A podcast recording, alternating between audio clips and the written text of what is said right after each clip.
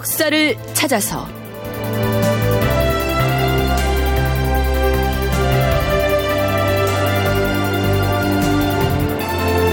제 477편 세종도 태종실록을 보고 싶었다.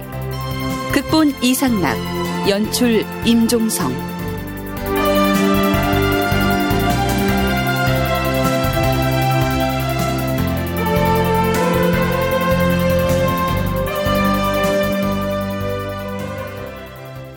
네, 여러분. 안녕하십니까. 역사를 찾아서의 김석환입니다.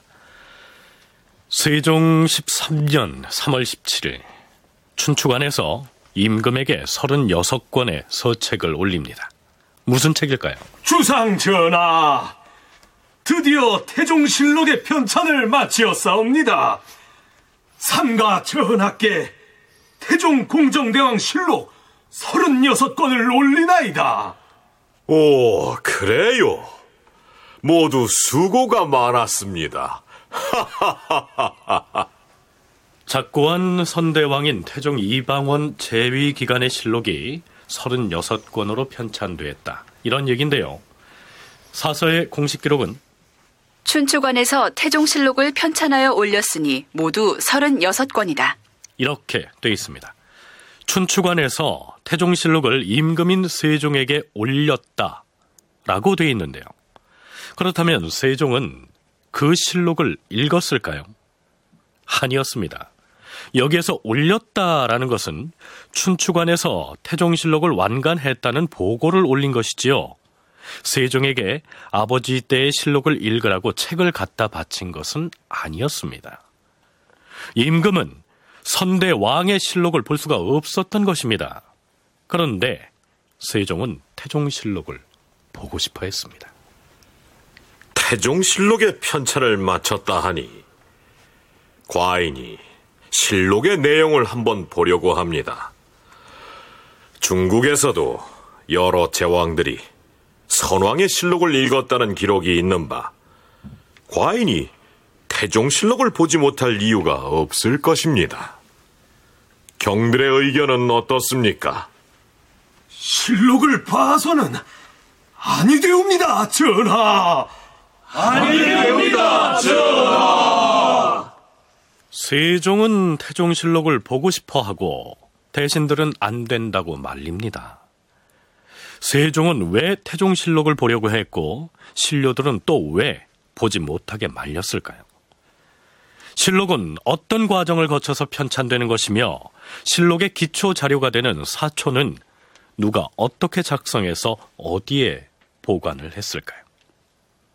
이 시간에는 조선 왕조의 실록이 어떻게 편찬됐는지, 이 사초의 관리는 어떻게 했는지, 태종실록의 편찬을 둘러싼 어떤 논쟁이 있었는지 차근차근 짚어보도록 하겠습니다.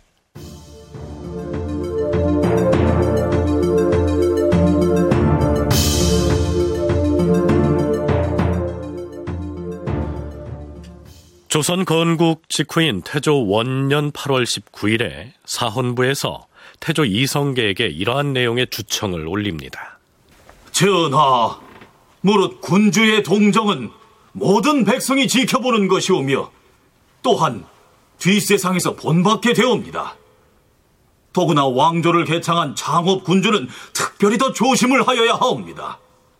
하운데 이달 16일에 내리신 전지를 살펴보건대 온정에 거등하실 때에 사관의 시종을 윤호하지 않으셨사옵니다.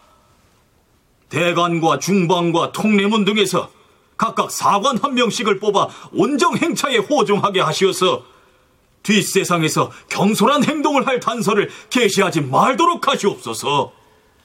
자, 임금이 온천에 행차할 때 사관들이 따라갈 수 있게 해달라는 청을 올린 것입니다. 태조 이성계는 그 청을 받아들여서 사관의 시종을 허락했던 것이죠. 자, 이때는 개국 초기라서 아직 체계가 잡히지 않았을 때인데요. 자, 어쨌거나 온천에 가는 행차에까지 동행해서 국왕의 일거수 일투족을 살펴서 기록하는 이 관리가 바로 사관이죠. 그리고 이 사관이 임금의 동정 등을 살펴서 적어 놓은 그 기록물이 바로 사초입니다. 서울대 규장각 한국학연구원 송웅섭 선임연구원의 얘기를 들어보시죠.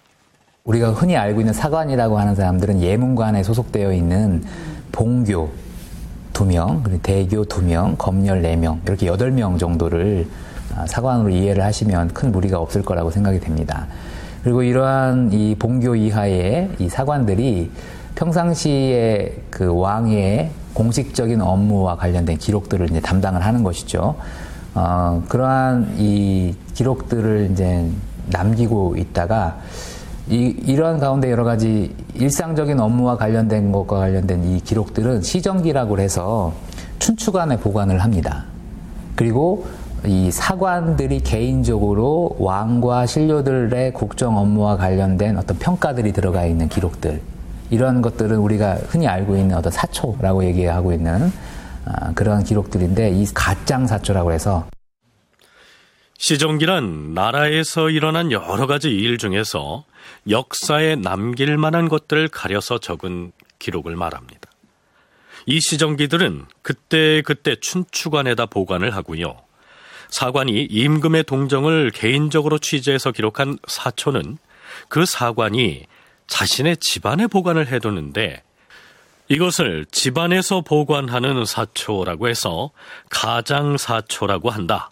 이런 얘기입니다. 이렇게 보관을 하다가 임금이 사망을 하고요. 그 사망한 임금의 실록 편찬 작업이 시작이 되면 어명을 받들어서 선대왕의 실록을 편찬할 것이니 사관들은 모든 사초를 매달 보름까지 모두 바치도록 하시오. 사관들로 하여금 개인적으로 집안에 보관해두고 있는 가장사초를 바치게 하고 그렇게 해서 수합된 사초들과 춘추관에서 보관 중이던 시정기 등을 자료로 삼아서 실록을 집필하게 되는 것입니다. 가장사초 같은 경우에는 해당 왕이 죽었을 때 이제 실록을 이제 편찬하는 과정에서 어 이제 언제까지 제출해라라고 하는 이제 명이 내려오게 되면 그것을 이제 제출하게 되고 그러한 가장사초와 그리고 춘추관에 보관되어 있는 이 시정기 그리고 이제 그 밖에 국정 관련된 자료들 이런 것들을 총체적으로 수합을 해서 날짜별로 시기별로 순차적으로 연대기로 쭉 정리해낸 기록이 실록이 되는 것이죠. 실록은 그런 의미에서 보면 편집된 기록이라고 얘기할 수 있습니다. 자, 그런데 이 사관이 자꾸 따라붙어서 자신의 일거수 일투족을 관찰하는 것을 못마땅하게 여긴 그래서 아주 자주 짜증을 냈던 임금이 있었습니다. 태종 이방원이었습니다.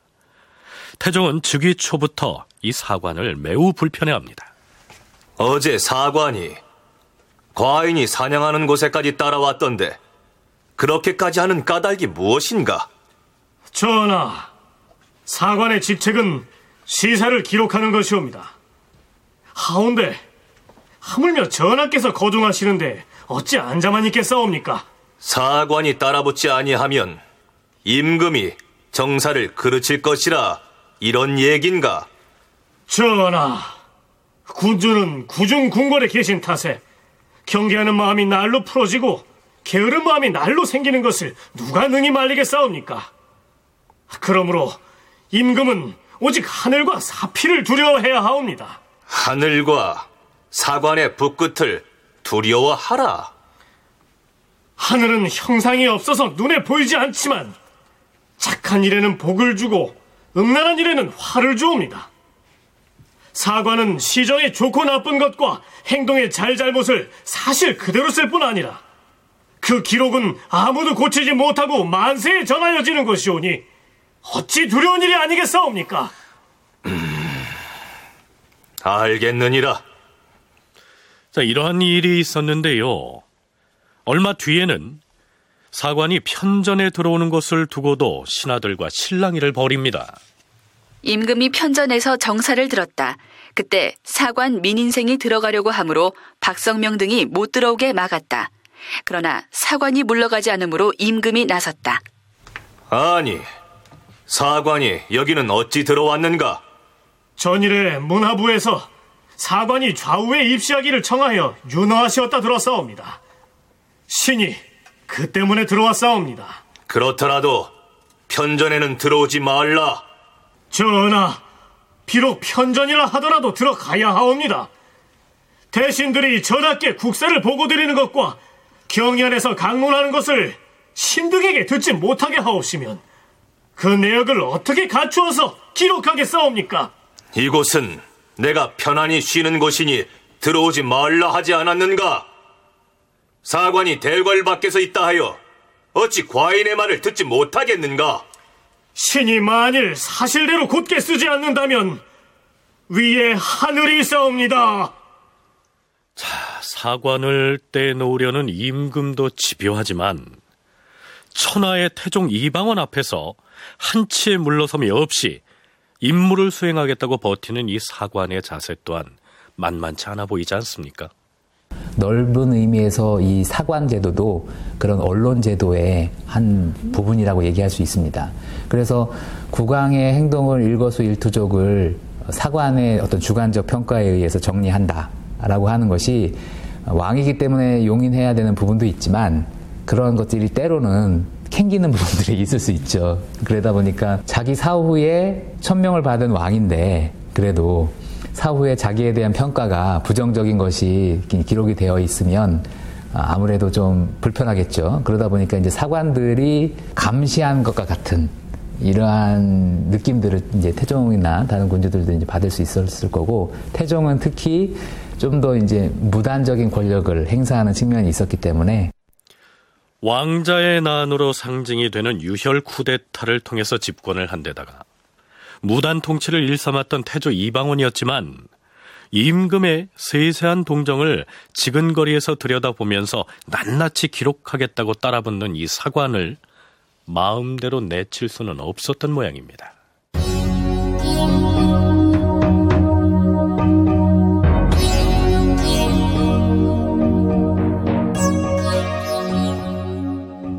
자, 그러면 이제부터 태종실록의 편찬 과정을 살펴보기로 할까요? 태종실록은 태종이 세상을 떠난 직후인 세종 5년부터 편찬 작업이 시작됩니다.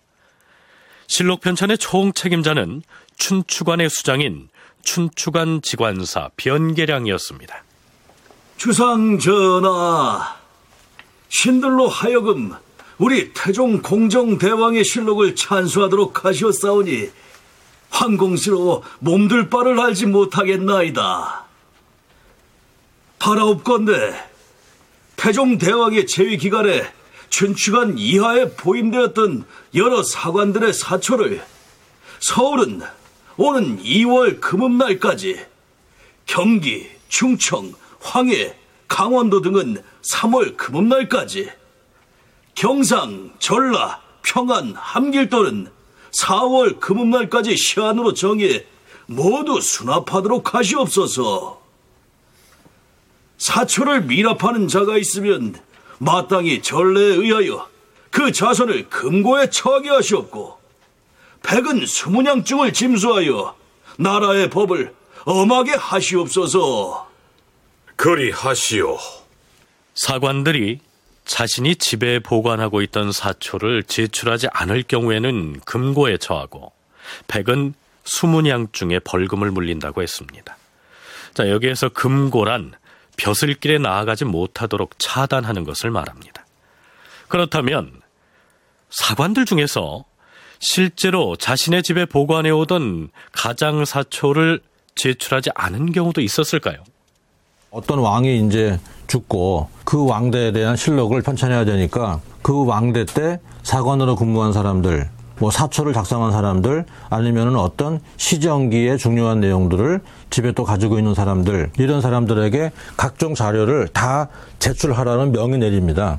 그런 그 명령이 내려지면은 사실은 다 제출을 해야 돼요. 제출을 해야 되는데 사초의 경우에 뭐 정세가 뭐뭐 태평성대라면 상관이 없는데 좀 정세가 좀 어지럽다거나 그럴 경우에는 빌미를 주지 않기 위해서 후손들이 사초를 잘 내지 않기도 한다거나 잃어버렸습니다라고 한다거나 그렇게 말을 할 수가 있죠.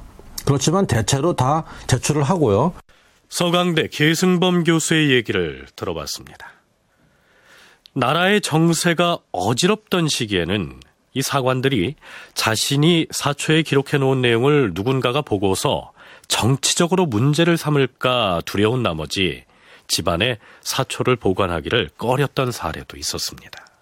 임진왜란 이후에 특히 붕당이 발생해서 당파 싸움이 심해지는 경우에는 이게 요만큼의 꽃이라도 주면은 큰 피해가 올 수 있기 때문에 사초를 막 집에 보관하지 않으려고 하는 사람도 있고 또 보관을 한다고 해도 정세에 따라 가지고 안 내놓는 사람도 있고 여러 가지가 있죠. 해서 아예 나중에 후기 때는 사초를 써가지고 아예 특정 장소에다가 보관하게 하자 이런 말도 나오기도 합니다.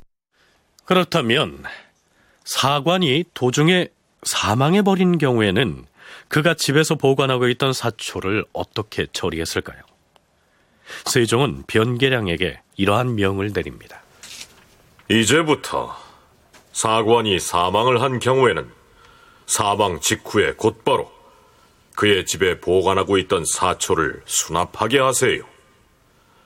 그 자손들이 가지고 있다가 여러 해가 지나면 유실될 염려가 있을 것입니다.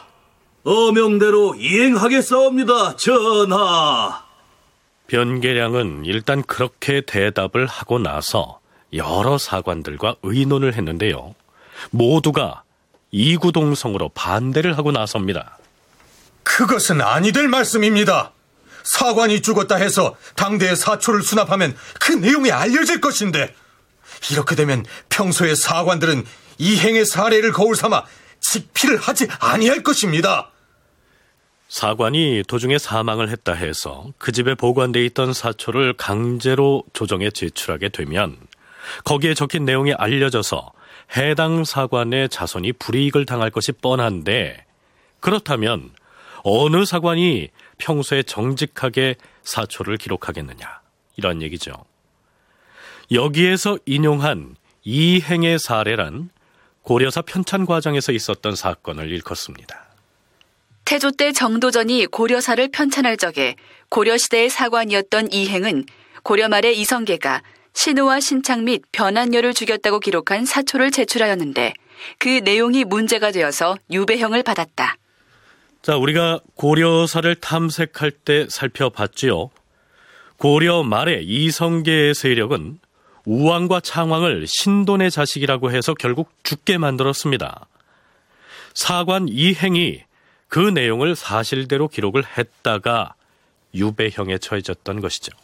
따라서 사관이 죽었다고 해서 당장에 사초를 회수하면 필시 그 내용이 알려질 것인데 어느 사관이 직피를 하겠느냐. 이 사관들의 항변은 이렇습니다. 세종은 하는 수 없이 사관이 사망하더라도 그 사초를 즉시 수납하게 하지 말도록 명을 내립니다. 그 자손들이 보관하고 있다가 임금이 죽고 나서 실록을 쓸때 비로소 제출하게 했다. 이런 얘기죠.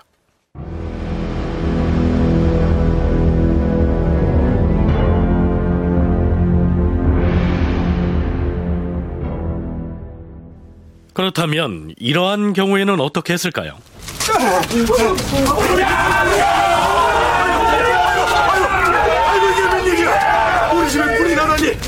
사초 사초를 꺼내야 한다. 여봐라 아무도 없느냐? 사초 사초를 꺼내야 한다. 뭐 어떡하느냐? 사초를 불태워서는 안 된다 하지 않느냐?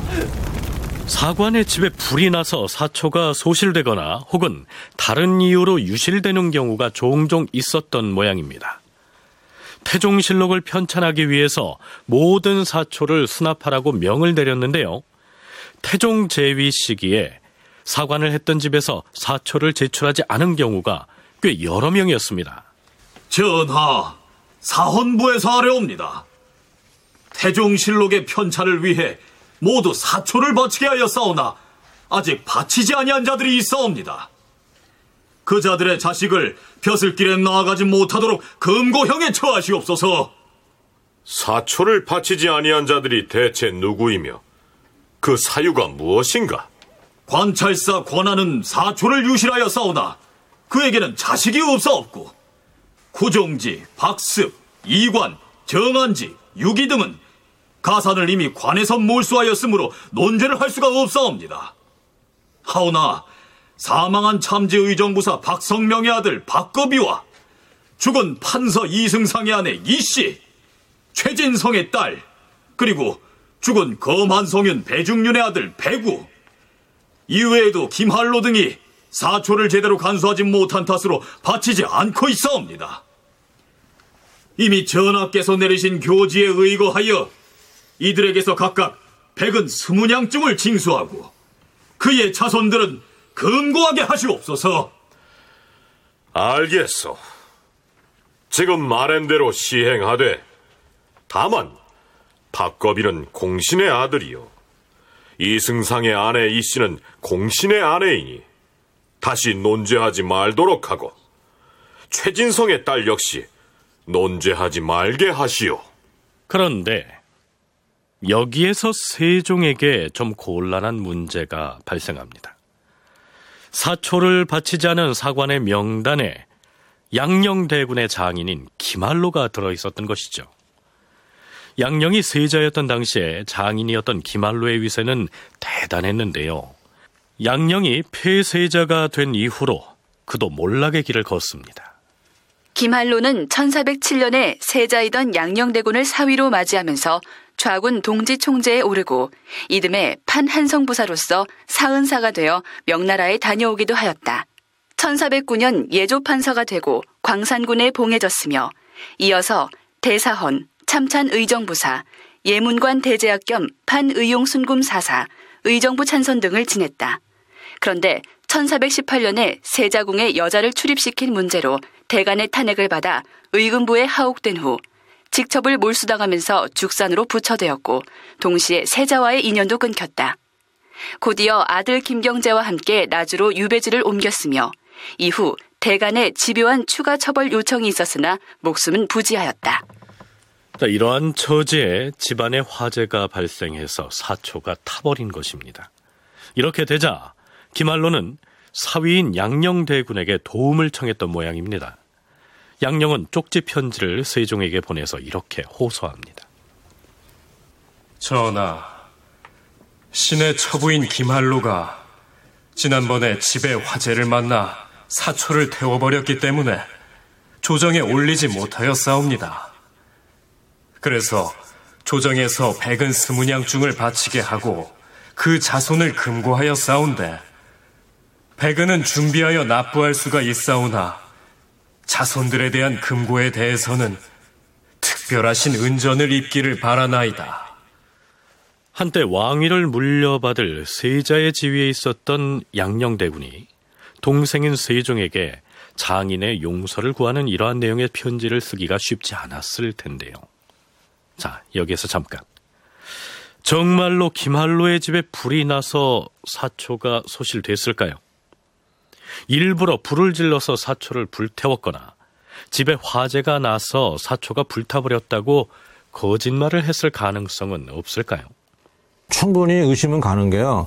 양녕 대군이 본래 세자였지 않습니까? 세자였다가 태종이 마음에 들질 않죠. 물론 뭐 약간 좀 법도에 어긋나는 일도 했다고 하지만 사실 뭐 태종이 마음만 먹으면 충분히 할 수도 있는 것인데 폐세자를 하고 그 다음에 그 효녕대군을 뛰어넘어서 또 이제 충녕대군에게 갔지 않습니까?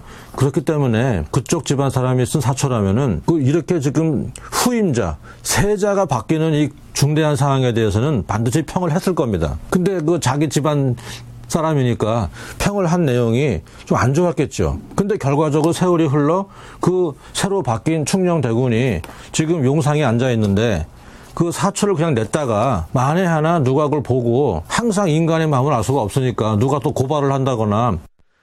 장자였던 양령이 세자였다가 쫓겨나고 대신에 셋째 아들이었던 충령이 왕위를 이어받았는데 그 과정을 양령대군 쪽의 시각으로 기록을 하거나 평가하는 식으로 사초를 작성을 했었다면. 혹 그 내용이 문제가 될까 두려워서 일부러 태워 없애버렸을 가능성도 아주 배제할 수는 없다.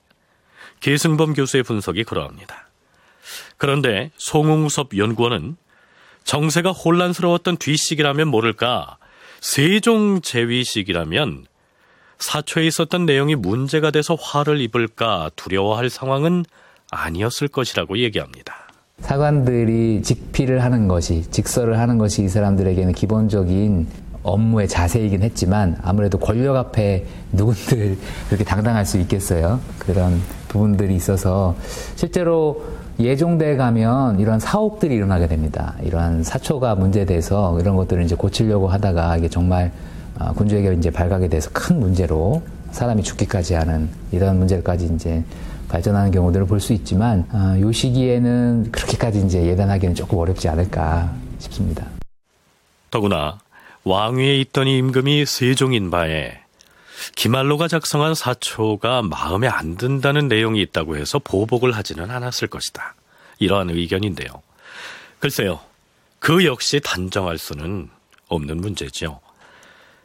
그건 그렇고요. 그렇다면 형인 양녕대군의 편지를 받은 세종은 양녕대군의 장인인 기말로를 용서해 줬을까요?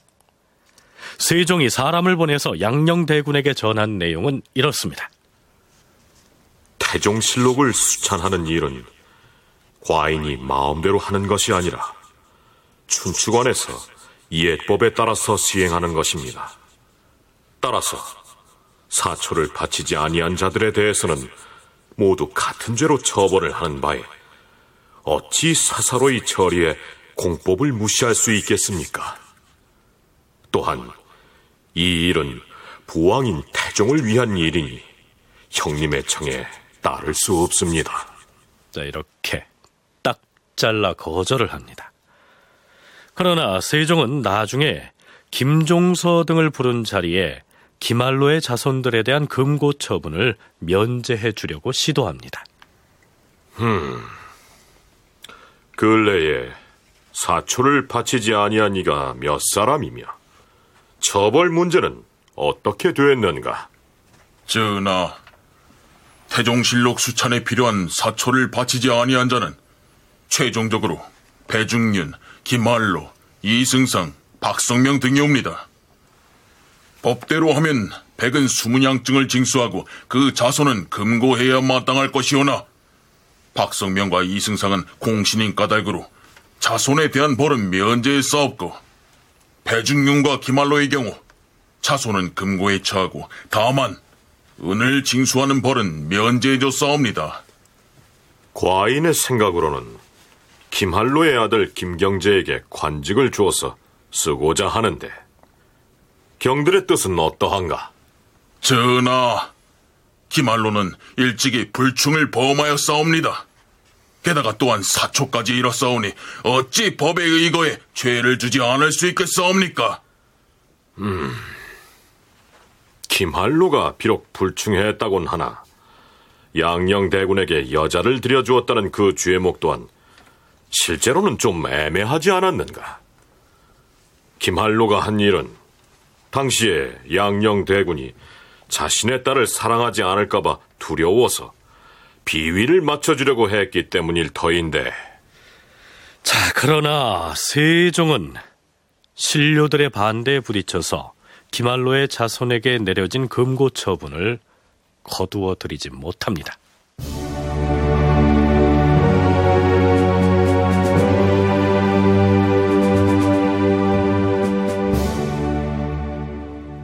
세종은 태종실록의 편찬을 지시하면서 변계량 등에게 다소 의아스러운 의견을 내보입니다. 세종 6년 12월 1일자의 조선 왕조실록 기사를 살펴보시죠.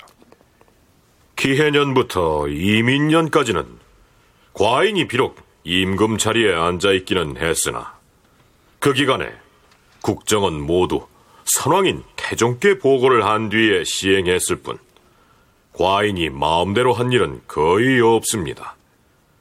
허니 그 4년 동안의 사초를 모두 수납해 태종실록에 기재하는 것이 가할 것이오. 경의 생각은 어떻습니까? 그 4년 동안의 사초를 수납하는 것이 가하다고 사료되옵니다.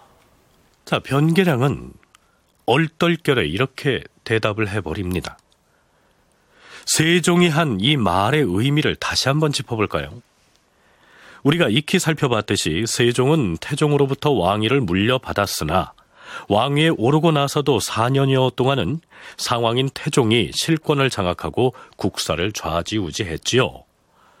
애당초 태종은 자신이 병권과 외교권만을 행사하겠다고 했지만 실제로는 국정 전반을 자신의 의지대로 이끌었던 것입니다.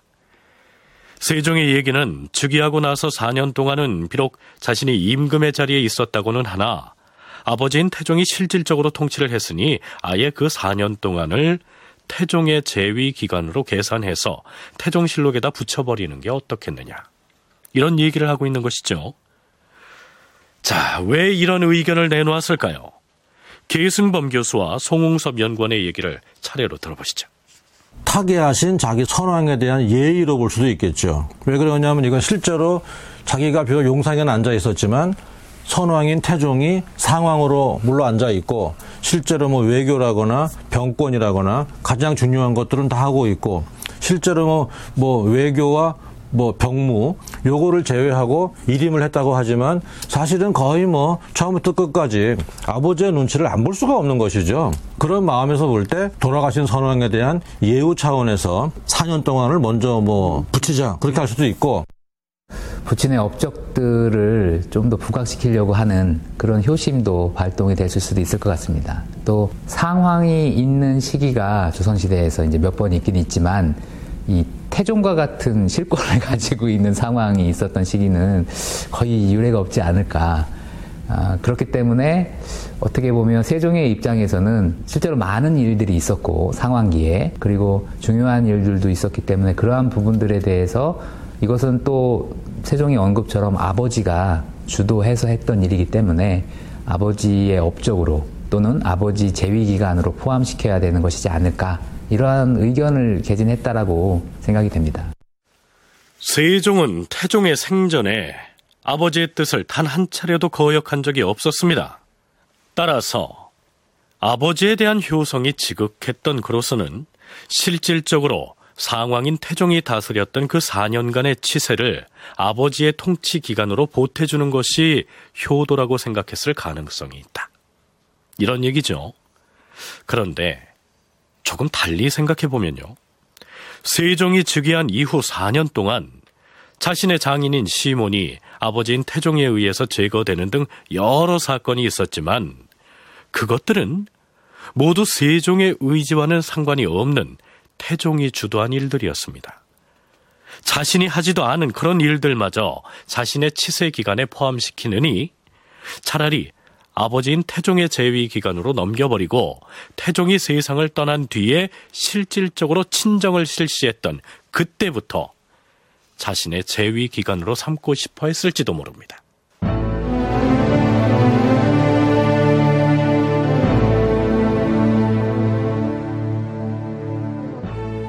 그렇다면 세종이 신하들에게 과인이 즉위한 이후 4년 동안은 상왕이신 부왕께서 국사를 주관하셨으니 실질적으로 과인이 통치한 기간이라 할 수 없을 것이다. 허니 이번에 태종실록을 찬수한 김에 그 4년간의 사초도 모두 거두어서 태종실록에 포함해 편찬을 하도록 하라. 이렇게 얘기했을 때 그 발언을 덥석 받아서 신하들이 지당한 말씀이옵니다, 전하. 그리하시옵소서. 전하께서 실질적으로 나라와 백성을 다스린 것은 재위하고 나서 5년째가 되던 해부터이오니 그때부터 전하의 치세로 삼으시옵소서. 처음 4년은 태종실록에 붙이는 것이 지당하옵니다. 신하들이 세종의 뜻을 존중해서 이렇게 말할 수가 있었을까요?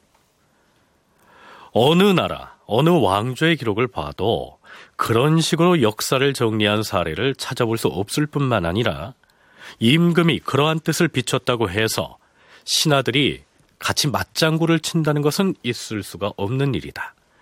송웅섭 연구원의 견해가 그러합니다. 왜냐하면 그것은 왕으로서의 공식적인 지위가 부정되는 것일 수도 있기 때문입니다. 즉위했는데 본인이 즉위한 시대의 일을 본인의 시대에 기록하지 않고 앞 시대에 그 상황 시대의 어떤 연장에서 갖다가 붙이는 것 이런 거는 문제가 되는 것이죠. 정통성의 문제가 되는 것이지 않습니까? 그거는 개인적인 생각으로는 굉장히 위험한 예, 왕이 세종이니까 혹시라도 그런 그렇게 하면 어떨까 이렇게 이야기할 수 있는 것이지 신하들 입장에서는 결코 할 수 있는 얘기가 아니라고 생각합니다. 계승범 교수는 즉위 후 4년간을 태종실록에다가 편입시키자고 한 세종의 이 발언은 부왕에 대한 효심을 드러내기 위한 립 서비스였을 가능성도 있다고 얘기합니다.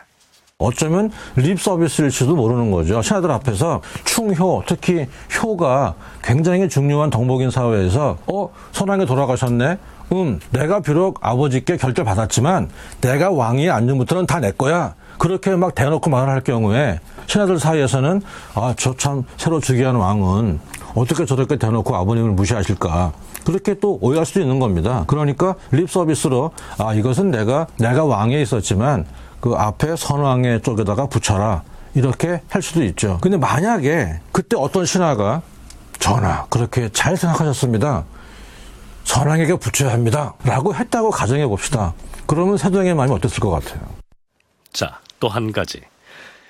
세종은 그 4년간의 일들을 태종실록에 기록하기 위해서 그 기간에 해당하는 사초를 거두어 드리라고 명을 했습니다.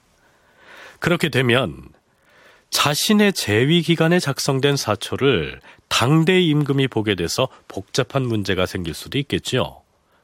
물론 당연한 결과였지만 세종 재위 기간 4년을 태종 재위 기간에 억지로 갖다 붙이는 그러한 일은 실제로 일어나지 않았습니다.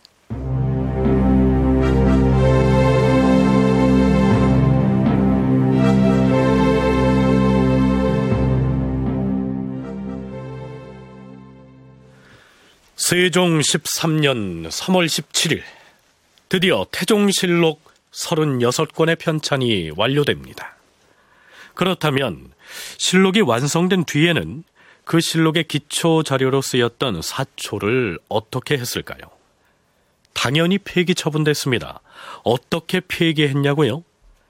씻을 세자에 풀초자를 쓰는 세초라는 말 들어보셨습니까? 사초를 씻어낸다는 얘기입니다. 지금의 서울 세검정 부근에 바로 세초장이 있었습니다. 자, 모두들 그 짊어지고 사초 뭉치를 내가에 내려놓아라. 나리, 이 종이들을 뇌물에다 모두 떠내려 보낼 작정이십니까요? 그럴 양이면 아궁이에 불쏘시개로 썼으면 좋았을 것을 뭐 때문에 이사마 여기 세검정 내과까지 짊어지고 오게 하셨습니까? 이놈들이 말이 많구나. 그이 땀을 좀 못하겠느냐? 지금 너희들이 짊어지고 온 종이를 만들려면 얼마나 많은 당나무 껍질이 필요한지 아느냐? 에, 하지만 우리가 짊어지고 온 종이는 이미 먹물로 글씨를 잔뜩 써놨는데 아, 이걸 어디다 다시 써먹겠습니까요? 그러게 말이야. 자, 자, 자. 이제 사초 뭉치를 풀고 종이를 한 장씩 꺼낸 다음 그 냇물에다 적셔서 먹물 글씨를 씻어내도록 하라. 먹물을 씻어낸 다음에 종이 반죽을 한데 모아서 각 종이를 다시 떠낼 것이다. 무엇들 하느냐? 빨리빨리 씻어내지 않고. 실록을 이제 편찬을 하고 사초 같은 것들을 다 가져다가 이제 왜 세검정에 가면은 세일함이라고 있지 않습니까? 그래서 거기서 이제 그런 사초들을 세척을 하는 것이죠. 그래서 이제 실록 이외에 다른 이야기들이 나올 수 있는 가능성들을 없애는 것이죠. 그렇게 해서 이제 그만큼 실록의 공정성을 기해한 것이다. 이런 의미가 될 수도 있고요. 단, 근데 사초가 남아있는 경우들이 있습니다. 이런 가장 사초들이 어, 떤 연유로 해서 남겨지게 됐는지는 뭐 정확한 거는 뭐 또 그때그때 상황에 따라서 좀 달라지겠지만 대표적인 예로 봉화에 어, 충재 권벌이라고 하는 사람의 집이 있습니다. 이제 이 봉화 출신의 이 권벌이 사관을 역임하면서 작성했던 이 사초가 남아 있습니다. 조선시대의 실록 편찬이 완료된 뒤 실록의 지필에 사용되었던 사초나 초고들을 파기하던 제도를 일컬어 세초라 하였다. 보통은 물에 씻어 글씨를 지우고 종이는 재생시켜서 활용하였으나 때로는 초본 자체를 소각하여 파기하기도 하였다. 실록을 편찬한 뒤 사초 등의 자료를 파기한 까닭은 무엇보다 대외비로 관리되던 사초의 유출을 막고 공적으로 편찬된 정사에 대하여 시비의 소지를 예방하기 위한 조처였다. 또 편찬자들의 의도에 상반되는 자료를 남겨서 말썽을 야기하거나 정파 간의 분쟁에 악용될 소지를 없애기 위한 고려도 있었다. 그런데 앞에서 송웅섭 연구원이 언급한 것처럼 간혹 남아있는 사초들이 전해지기도 합니다. 실록을 편찬하고 나서 세초를 하기 전에 빼돌려진 것인지 아니면 아예 사초를 제출하지 않고 보관하고 있었던 것인지는 알 길이 없습니다.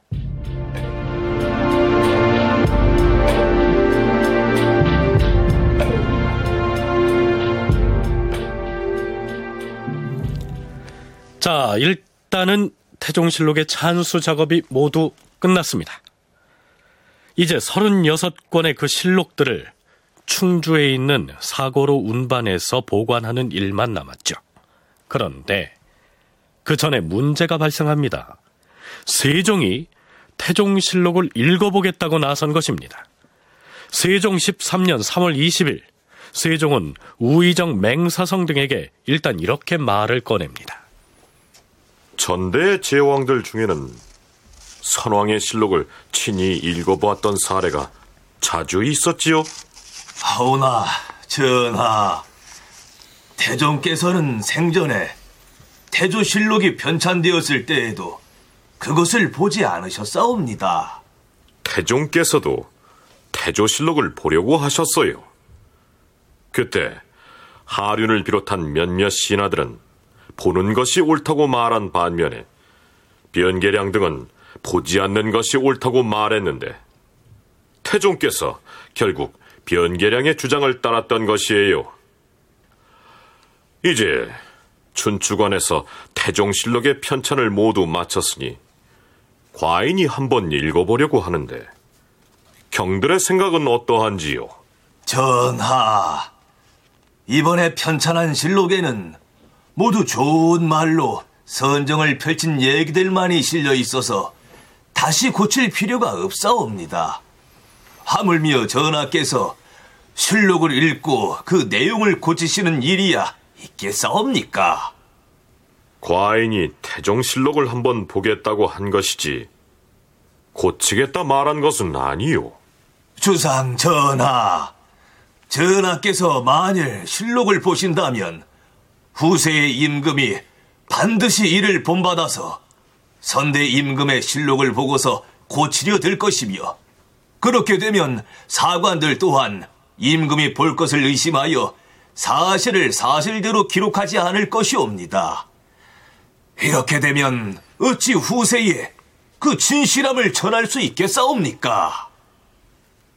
경들의 뜻이 그러하다면 음, 과인 역시 그 뜻에 따르겠소. 자, 세종은 왜 굳이 아버지인 태종 때의 일들을 기록한 실록을 보려고 했을까요? 그동안에 얼마나 많은 피를 흘렸습니까? 자기 할아버지, 아버지 쪽에서. 그러니까 당연히 보고 싶겠죠. 더군다나 뭐 정몽주도 있고 뭐 여러 가지 그런 것이 있기 때문에 당시만 해도 여말 고려 조선 왕조 교체에 대한 후유증이 없지 않아 있다고 봐야 되겠고 이것이 현실 정치에서는 이제 조선이 확실하게 장악을 했다고 보지만 현실 정치에서는 조선 왕조가 확실하게 이제 뿌리를 내렸지만 문제는 뭐냐면은 과연 불사 이군이라거나 뭐 충효를 강조하는 이 양반 사대부들이 과연 조선 왕조의 개창을 어떻게 평가할 것이냐. 이것은 만약에 제가 그때 만약에 세종의 입장이었다고 해도 굉장히 궁금했을 것 같아요. 태종 이방원이 조선 왕조를 개창하는 과정에서 정몽주 등을 죽인 일, 그리고 두 차례 왕자의 난을 통해서 권력을 쟁취한 과정들. 즉위한 뒤에 외척 척결 등의 명분을 내세워서 무단 통치를 했던 상황들, 이러한 일들을 실록에서는 어떻게 기록을 해놓았을까? 그 점을 무척 궁금해 했을 것이다. 계승범 교수는 이렇게 추측을 합니다. 송웅섭 연구원은 세종이 태종실록을 보고자 했던 동기를 또 다른 측면에서 이렇게 분석합니다. 궁금하겠죠. 기본적으로 왕이 볼수 없는 공식적인 기록이 있다라고 하는 것 자체가 어, 또 이제 뭐 책을 좋아하는 세종이기도 하니까요. 뭐 여러 가지 것들을 좀 보고 싶어 했을 텐데 아, 그런 궁금증들이 하나 있었을 것이고 또 실록이 말 그대로 어, 아버지 태종에 대한 기록만 남겨져 있는 것이 아니라 아버지 때에 있었던 상당히 그 많은 국정과 관련된 현안이라든가 또 정책이라든가 이런 것들이 논의되는 것들이 다 기록이 되어 있는 자료이기 때문에 현재 세종의 치세를 이루어가는 과정 속에서 국정에 필요한 참고서로서 볼 필요도 있었을 것 같습니다. 아버지인 태종대의 국정 현안들을 어떻게 처리하고 대처했는지를 참고하기 위해서 실록을 보려고 했을 수도 있다. 이러한 분석입니다. 자, 글쎄요. 실록을 보고자 했던 세종의 의도가 무엇이었는지는 세종만이 알고 있겠죠.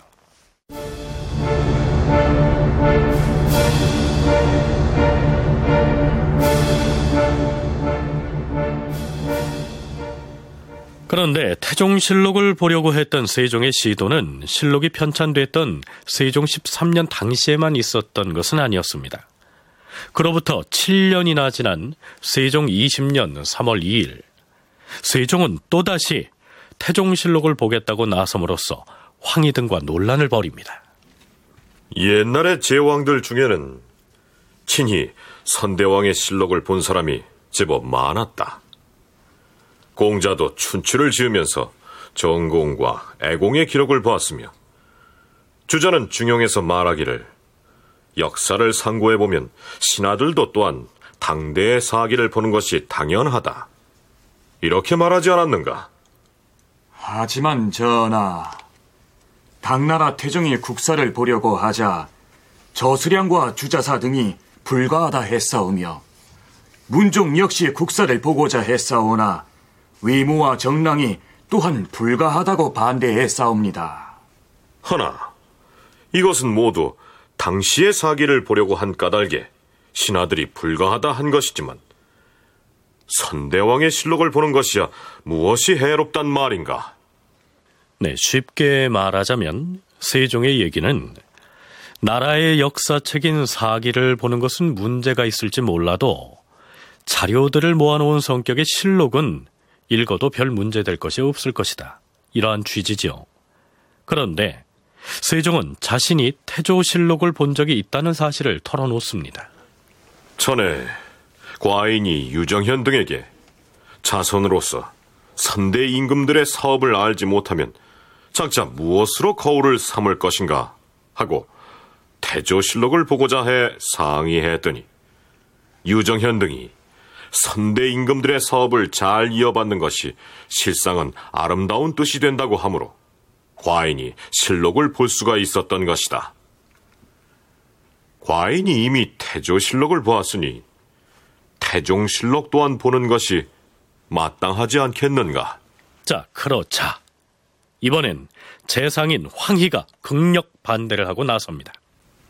주상 전하, 역대 임금으로서 비록 선대 임금의 실록을 본 사람이 있다 하더라도 그것은 본받을 일이 아니옵니다. 당 태종이 사기를 보려고 하자 저수량과 주자사 등이 당 태종에게 무엇라 했사옵니까? 황제 폐하, 폐하께서 혼자서만 보신다면 문제가 없겠사오나 만약 사기를 보는 관행이 자손 대대로 전해진다면 어찌 되겠사옵니까?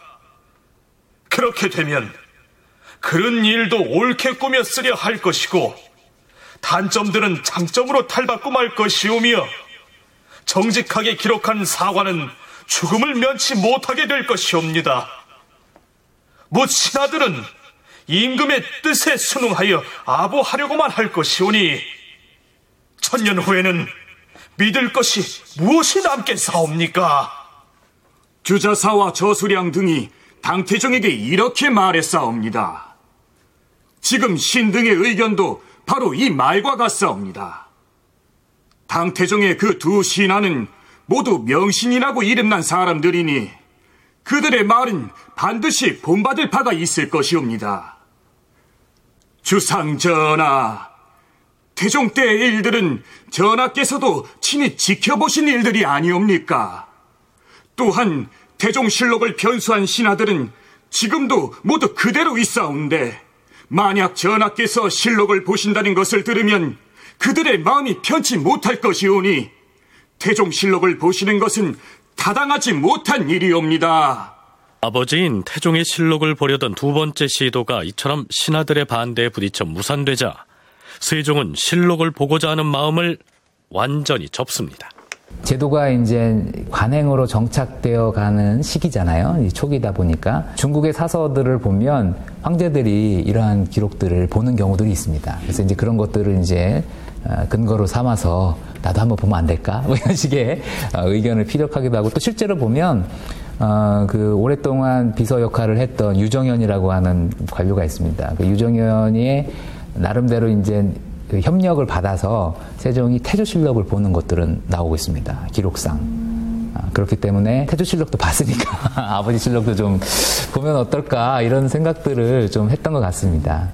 네, 국가 기록물을 접하는 우리 조상들의 태도는 이러했었습니다. 만약에 당시 세종이 신하들의 만류를 무릅쓰고 태종실록을 가져다가 끝내 읽었다면 조선 왕조에 임금은 실록을 보지 않는다는 관행이 전통으로 자리 잡지 못했겠죠. 황이라든가 맹사선과 같은 이러한 재상들이 아, 실록을 왕이 보게 되면 직필의 정신이 사라지게 될 것이다. 왕이 실록을 보는데 누가 원칙에 입각해서 기록을 남기겠느냐라고 하는 완곡한 그 권유에 의해서 세종이 그런 것들을 받아들이게 됩니다.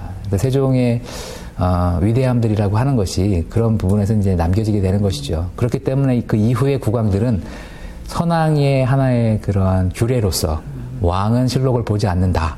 세종은 세종처럼 훌륭한 군주는 실록을 보지 않는다라고 하는 것이 조선의 군주에서 하나의 이제 그 관행으로 이제 자리 잡게 되고 실록을 보는 군주는 이제 어, 폐역한 군주가 되는 것이죠. 대표적으로 연산군 같은 경우가 이제 그런 예에 해당하고요. 어, 개인적으로 세조도 약간 그런 의심이 가게 하는 기록들이 있습니다. 자, 그렇다면 지금 우리가 읽고 있는 태종실록은 객관성의 측면에서 신뢰할 만할까요? 내용이 많이 왜곡되지는 않았을까요? 계승범 교수는 지금 우리가 읽고 있는 조선 왕조 실록이 어디까지나 당대에 있었던 일들을 모아놓은 자료집이란 사실을 상기할 필요가 있다고 얘기합니다. 민무고 민무들 처형한 것은 뭐 천하가 다 아는 일이고 솔직히 뭐 참 억울하게 죽었지 않습니까? 근데 그것도 억울하게 죽었다는 것을 조금만 관심 있게 보면은 아 정말 좀 억울하게 죽었구나. 태종이 정말 의도적으로 아주 본보기를 보인 거네. 그걸 금방 간파할 수가 있어요. 그러니까 이것은 뭐냐 하면은 상당한 객관성을 보여주고 있다는 것이죠. 그리고 실록이라고 하는 것이 이렇게 편찬한 다음에 동네방에 돌리면서 아무나 볼 수 있는 게 아니고 정말 기록 그 자체 후대를 위해 남기는 자료집이기 때문에 음. 나중에 자료집을 읽고 어떻게 해석하는가의 문제이지 자료집 그 자체에 대해서 아, 편파적이다. 어, 이건 의도적으로 뺐다. 뭐 있긴 있겠지만 전반적인 큰 흐름을 보여주는 데에는 저는 상당히 훌륭하고 객관적이다. 저는 개인적으로 그렇게 봅니다. 네, 다큐멘터리 역사를 찾아서 다음 주 이 시간에 계속하겠습니다.